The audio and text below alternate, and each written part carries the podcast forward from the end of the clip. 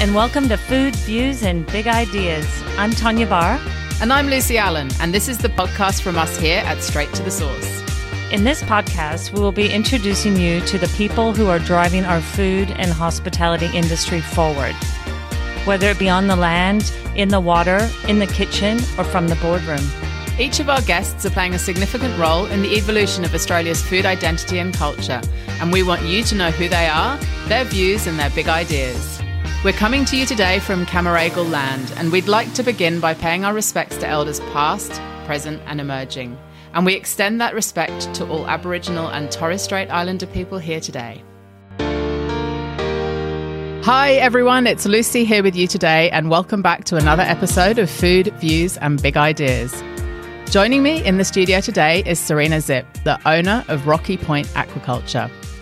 Located on Moreton Bay, halfway between Brisbane and the Gold Coast, the business is a pioneering success story, cultivating award winning sustainable cobia and grouper for the seafood industry.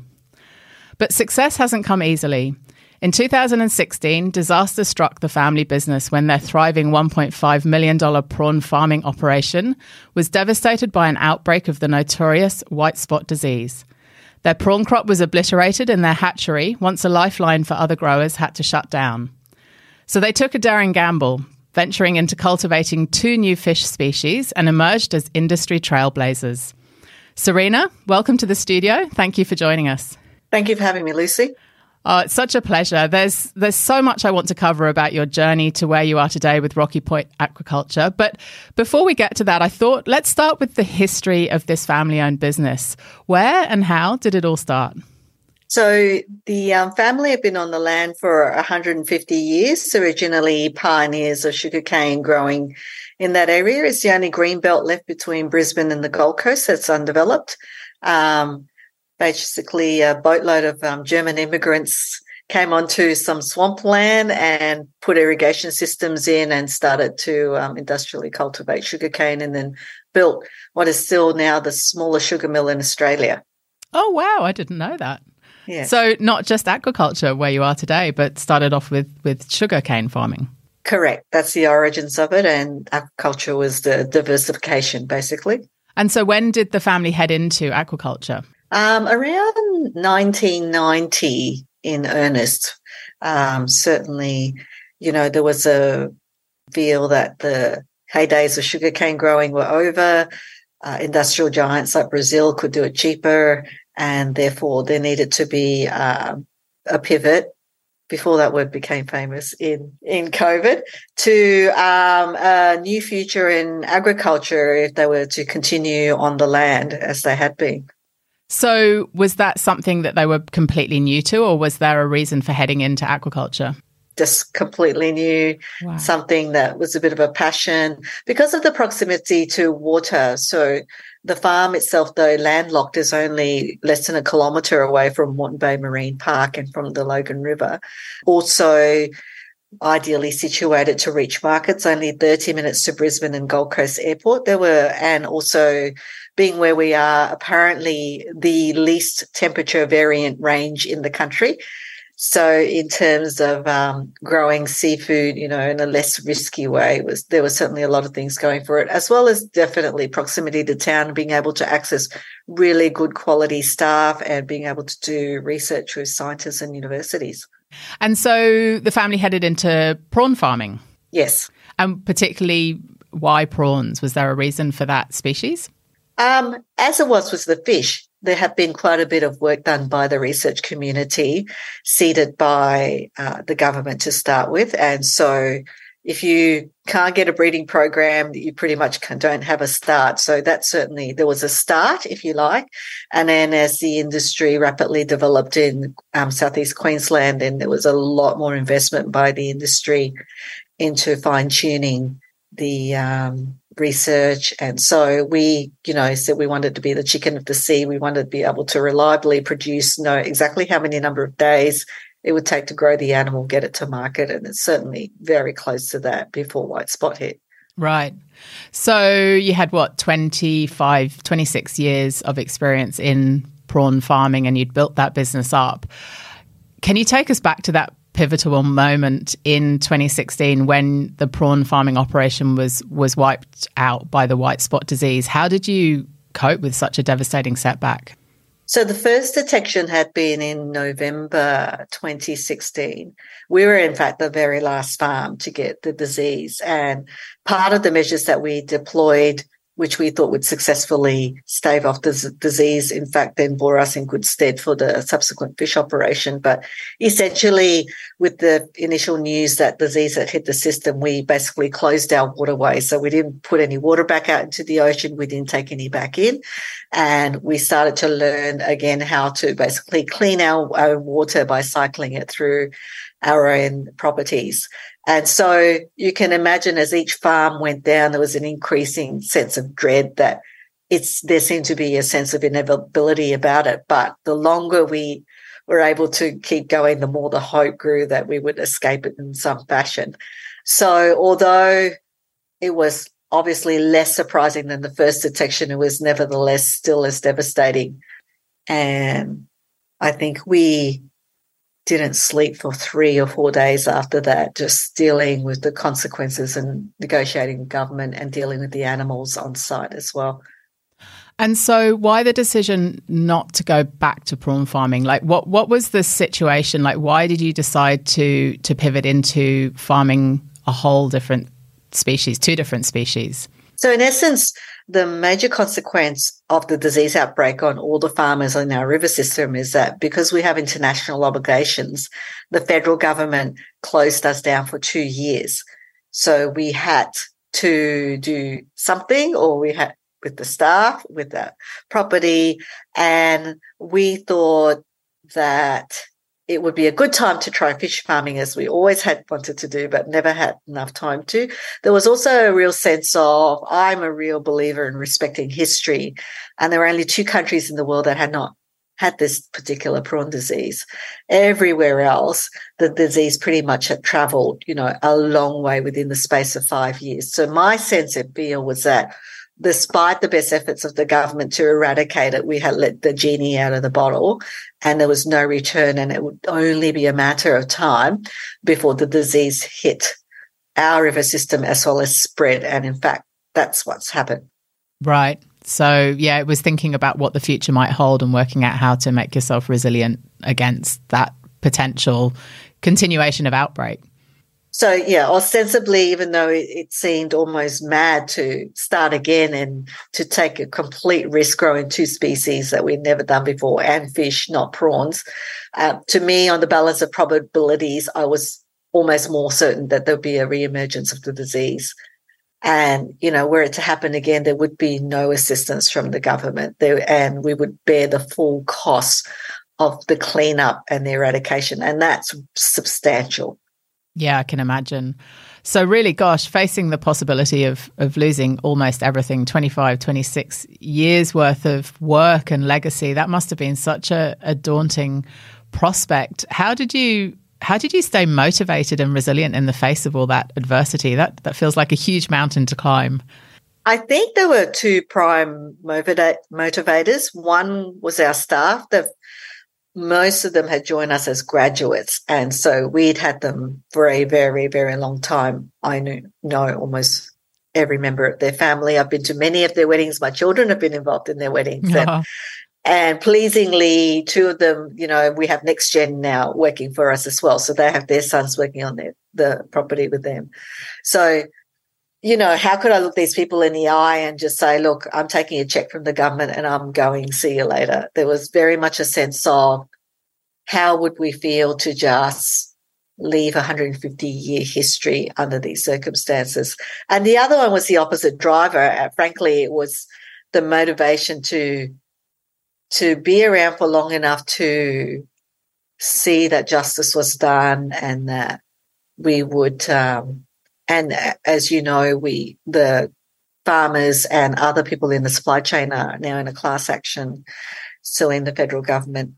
Very much that sense of justice and, you know, let's fix this so it doesn't happen again, not just for us, but for other primary producers in the country. So there were two Senate inquiries.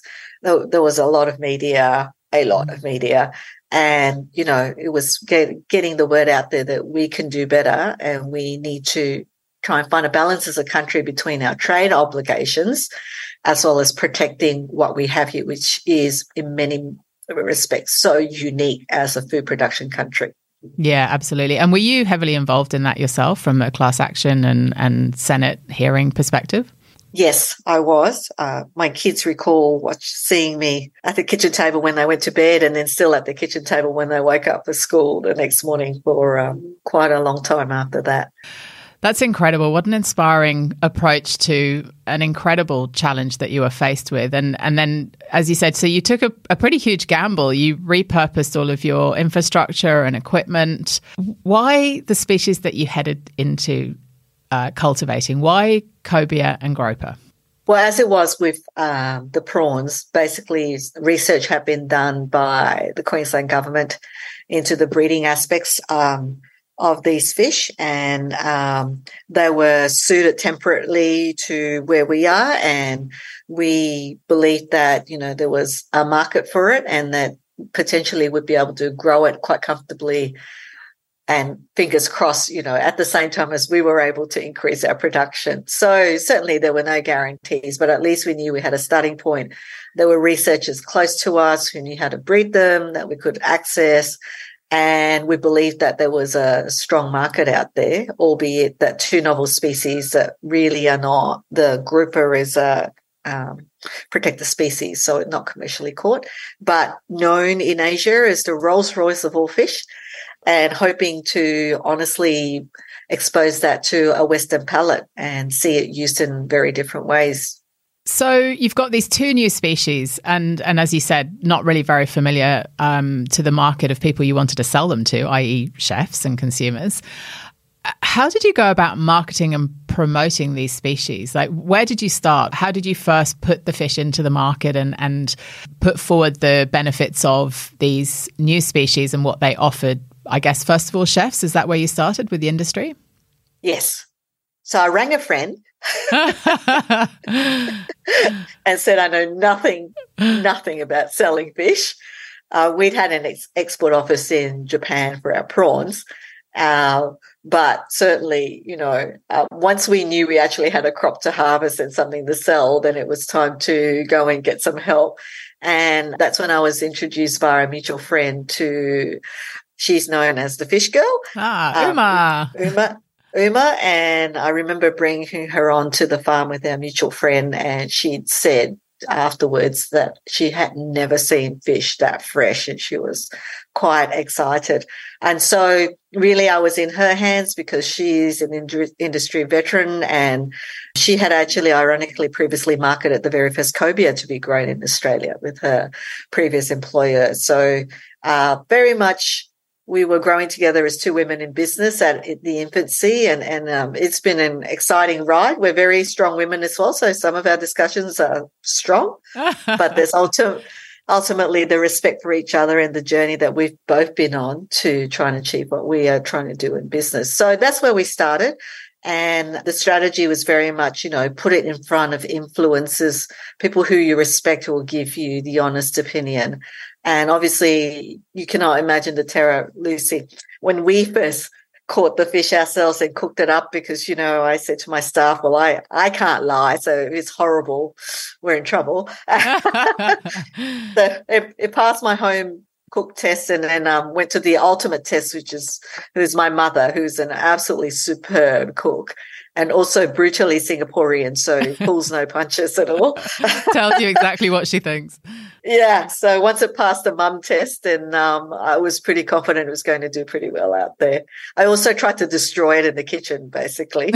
uh, also gave it to some acquaintances who I know are not so great in the kitchen and just asked them to try their best to destroy it. So there were some home tests, if you like, but the ultimate test was really putting in front of the people who really know what produce looks like and just asking them for their opinion. So, from the early days of cultivating the fish to now, have you had to, has much changed in the way that you cultivate it to meet feedback and, and Im, improve the quality of what you're doing? Yes. Uh, the quality is, the quality is probably the thing that we haven't had to change in the sense that we've always ikejime brain spiked every fish individually. And that's something we learned from the Japanese a very, very long time ago, except with prawns, we use ice. So with fish, we just had to um, adopt our methods. But the general principles around harvesting seafood so it arrives in the best possible condition. Those principles were known to us already. Uh, that's why we were able to successfully export.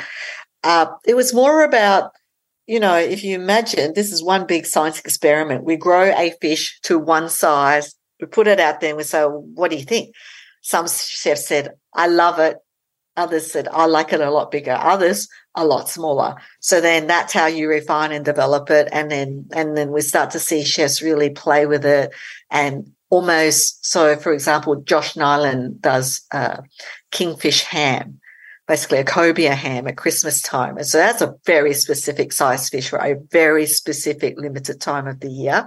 Um, things like that. So that certainly with a lot of very interactive feedback with the, um, with the chefs determining even market by market who wants what size at what time of the year. It's been that intricate and really laying layering it down. Um, so that I almost can tell you now, well, what Melburnians like to eat at what time of the year and what size it is and, and how it will be prepared. Yeah.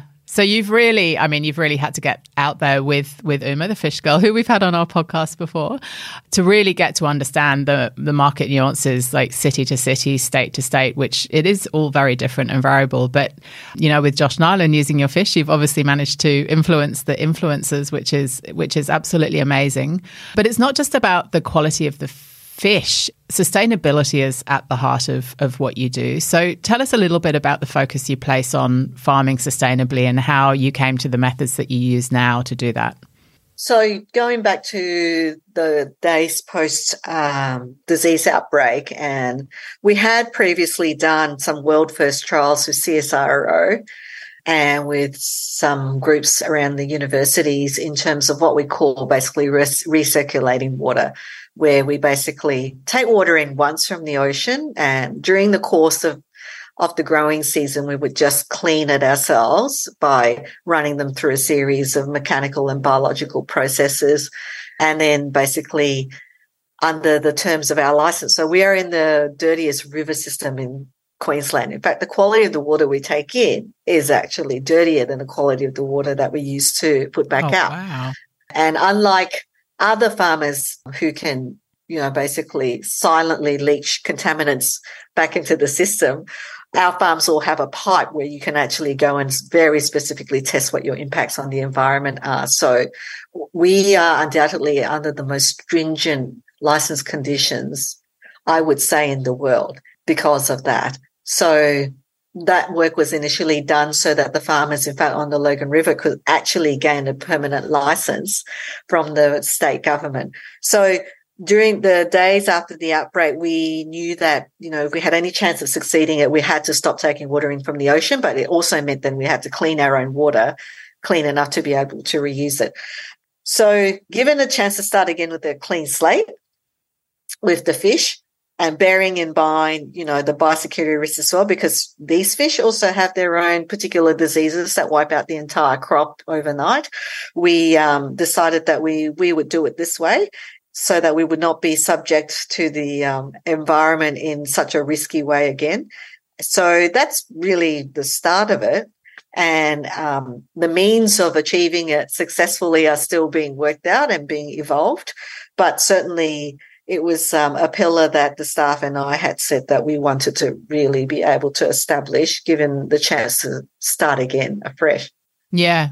So yeah, you were really offered a um, quite an unique opportunity, I guess, to sort of stop and and reflect and be able to start again and bringing all these considerations into play. And where do you take your lead from? Like, where do you look to for guidance and and assistance in how you continue to improve your methods, both in cultivating the fish and in your sustainability considerations?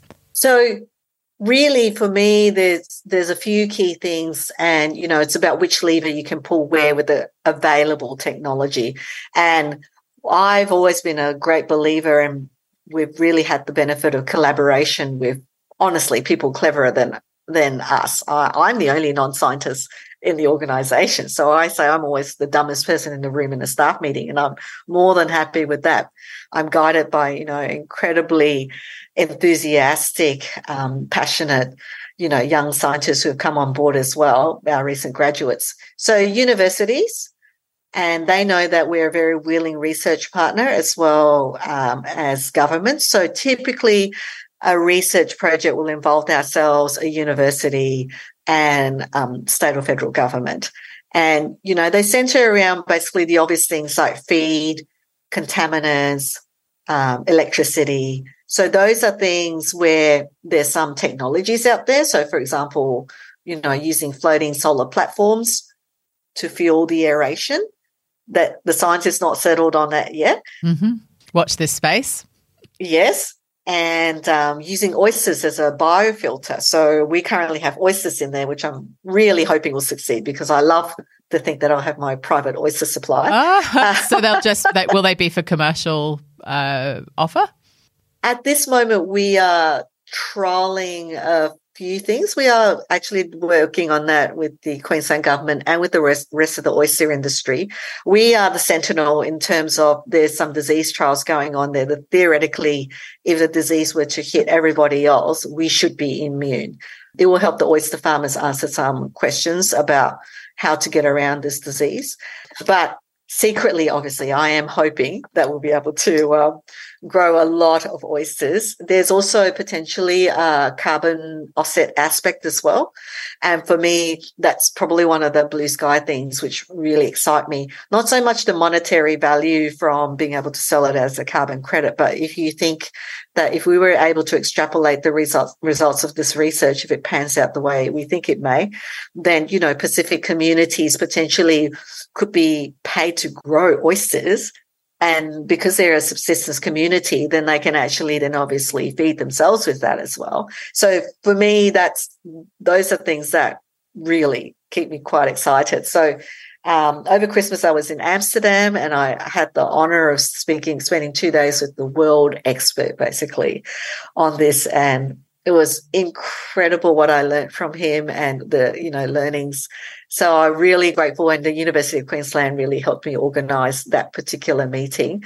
So there's some principles around that, some projects that we're trying to design up now, which will involve really measuring what that they can possibly do, not just oysters, but a few other things.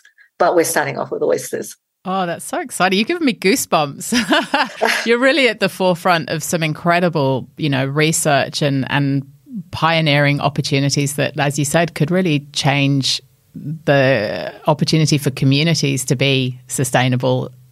It's it's incredible. So last year, Rocky Point Aquaculture was named the delicious Harvey Norman Produce Awards Producer of the Year, which is the ultimate uh, trophy. And as project manager of the awards, I had the wonderful job of picking up the phone and telling you that you'd won that award. And I'll never forget the the disbelief in your voice, followed very quickly by incredible excitement when I when I told you. Winning such a prestigious national award just five years after you know what was a tremendously challenging setback is is really quite an achievement. What do you think sets you apart and, and what led to, to you achieving this incredible award? I'm not sure anything sets me apart other than this ridiculous desire to never give up, sometimes to my own detriment. uh but I think we all like to think that, you know, there's a why in our work and there's a purpose. And, and to me, money is the least motivator. And in fact, you know, one of the sessions I sat in at London Business School last year basically said there is a point where it, there is enough pay. And certainly the studies coming out now about millennials say that, you know, they're going to be more drawn in the next 10 years to companies which are not just about profitable sustainability in the economic sense, but also in an environmental sense. So for me, it's not so much about leaving a personal legacy, but I've been placed in a situation where I may be able to make a difference. And, you know, my children grew up absolutely loving the ocean, fishing, surfing, diving. And I would like to think that my grandchildren will have exactly the same opportunity to go and see you know, the most incredible places on earth under the sea. Because I've had that opportunity and it would be just gorgeous if they could do that too. I think what sets you apart personally, I think, is your determination and your drive and, and your never give up spirit. And I think that's definitely what's put Rocky Point Aquaculture at the forefront of what it's doing now. But what has what did the Delicious Award mean for the business? Did it have any effects? It it well and truly put us on the map. So this year, nearly 12 months on, we are national for the first time and we've just started exporting. And thanks to Instagram, which I had to be bullied into using by Uma, that gen that genuinely, you know, is your your direct line to chefs and to decision makers as to what you do and why you do it. And, you know, another really valuable lesson I learned from London Business School was don't sell, tell your story. And certainly I know that a lot of chefs who are resistant to the idea of an aquaculture pro- product because of what they had seen and read in the media about how it may have been done elsewhere. If I can get them on the farm and show them what we do, uh, they, you know, I've not had one leave with an altered opinion of how it could be done sustainably and the quality of the product that come out, can come out of that process. There's obviously, there's definitely a trade off I could be making a lot more money. There's absolutely no doubt about that. But um, it would be at the cost of the environment. And what's been so wonderful is meeting like-minded chefs and people in the industry who also have the same values and say, we want to leave the ocean a better place when we leave the planet. And we're going to also choose to make less money because we could buy fish that's a lot cheaper than yours. But um, this is sustainable and we want to support this. That's amazing. Just going back to a point you made earlier about yourself and Uma, two women going out to sell these unknown species to uh, chefs who are, you know, can be an intimidating group to approach with a new uh, product or ingredient. What has your experience of, of being female leaders in the Australian seafood industry been like? What what is female representation like and how have you found being a female in the industry? Has it been tough? Has it been exciting? Have you been accepted? what's your experience been? Generally, and I hate to stereotype it, but it, this has been the general experience. The the older the gentleman, the um, more traditional the response is.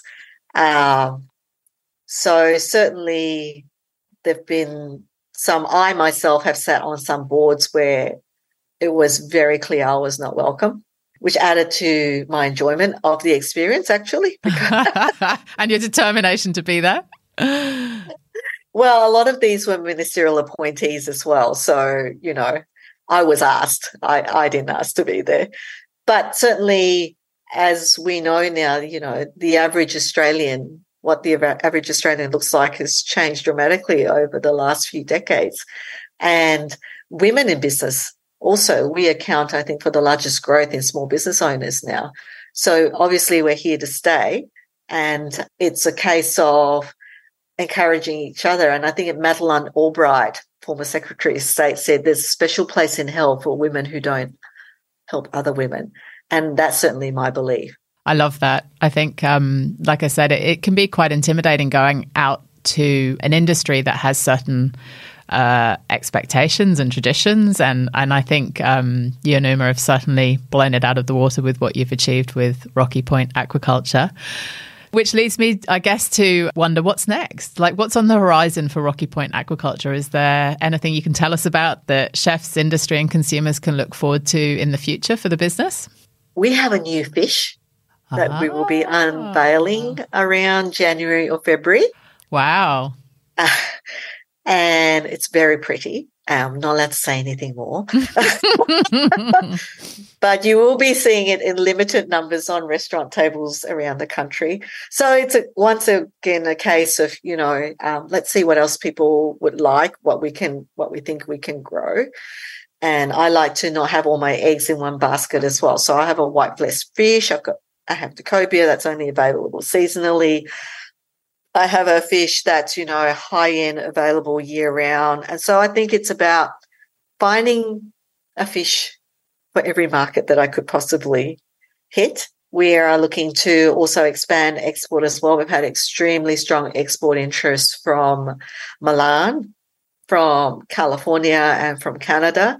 And we simply just cannot produce enough fish for what's out there at the moment. And gearing up for export is a completely different ball game again. And we had always said that for the first few years we wanted to focus on being able to get our breeding program to where we need it to be so we could you know reliably breed these animals ourselves and also getting the basics right and getting the quality right before we you know attempted to do anything else because in the export market you get one shot at it and it's got to be done well from the beginning. Yeah, absolutely. Why do you think those three particular markets have shown interest? You said Milan, Canada, and California. California. Yeah. Why those three markets? Do you think what what's been the, the it, what's piqued their interest? The well, ironically, uh, and actually we've already started. Uh, we're in Hong Kong and Singapore now. We've sent trials to Tokyo. Ironically, it's Aussie chefs who have used the product here and who have gone, you know, far and wide and asking for the product there, but also the power of Instagram, you know, people really seeing what we're doing here. It's unique. It's high end. It's high end at the moment and it's going to be for a while until we can basically, for one of a better word, industrialize in terms of, you know, bring down our costs. And that will only occur when we grow a lot more fish than we currently are. So being exposed to those chefs via incredible power of Instagram. Thank you, Uma. I was wrong. yeah,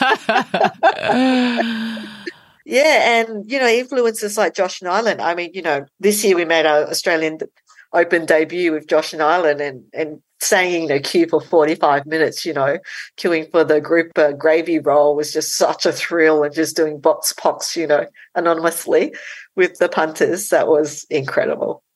Oh, that really is incredible. And yeah, we know many, many chefs that are using your beautiful fish. And I think, you know, all the recognition and success that you have earned has been incredibly well, well deserved. It's such an inspiring journey. And we can't wait to hear more about what happens on the uh, oyster research front, but also we'll be keeping our ears and eyes tuned for the announcement of the new fish coming soon. I hear you have a minister waiting for you, so I'm not going to keep you too much longer. But thank you uh, so much for joining us, Serena. It's been a real pleasure chatting to you today.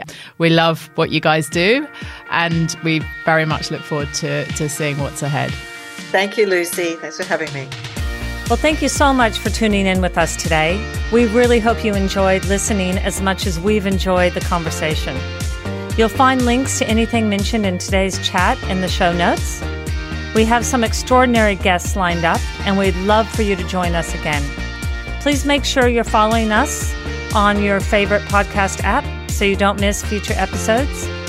We'd love feedback, good or bad, or perhaps a guest you'd love to hear from. Please just let us know. And the best way to stay up to date with what we're doing, who we're talking to, and where you'll find us around the country is to become part of our Straight to the Source community at straighttothesource.com.au forward slash community. Until next time.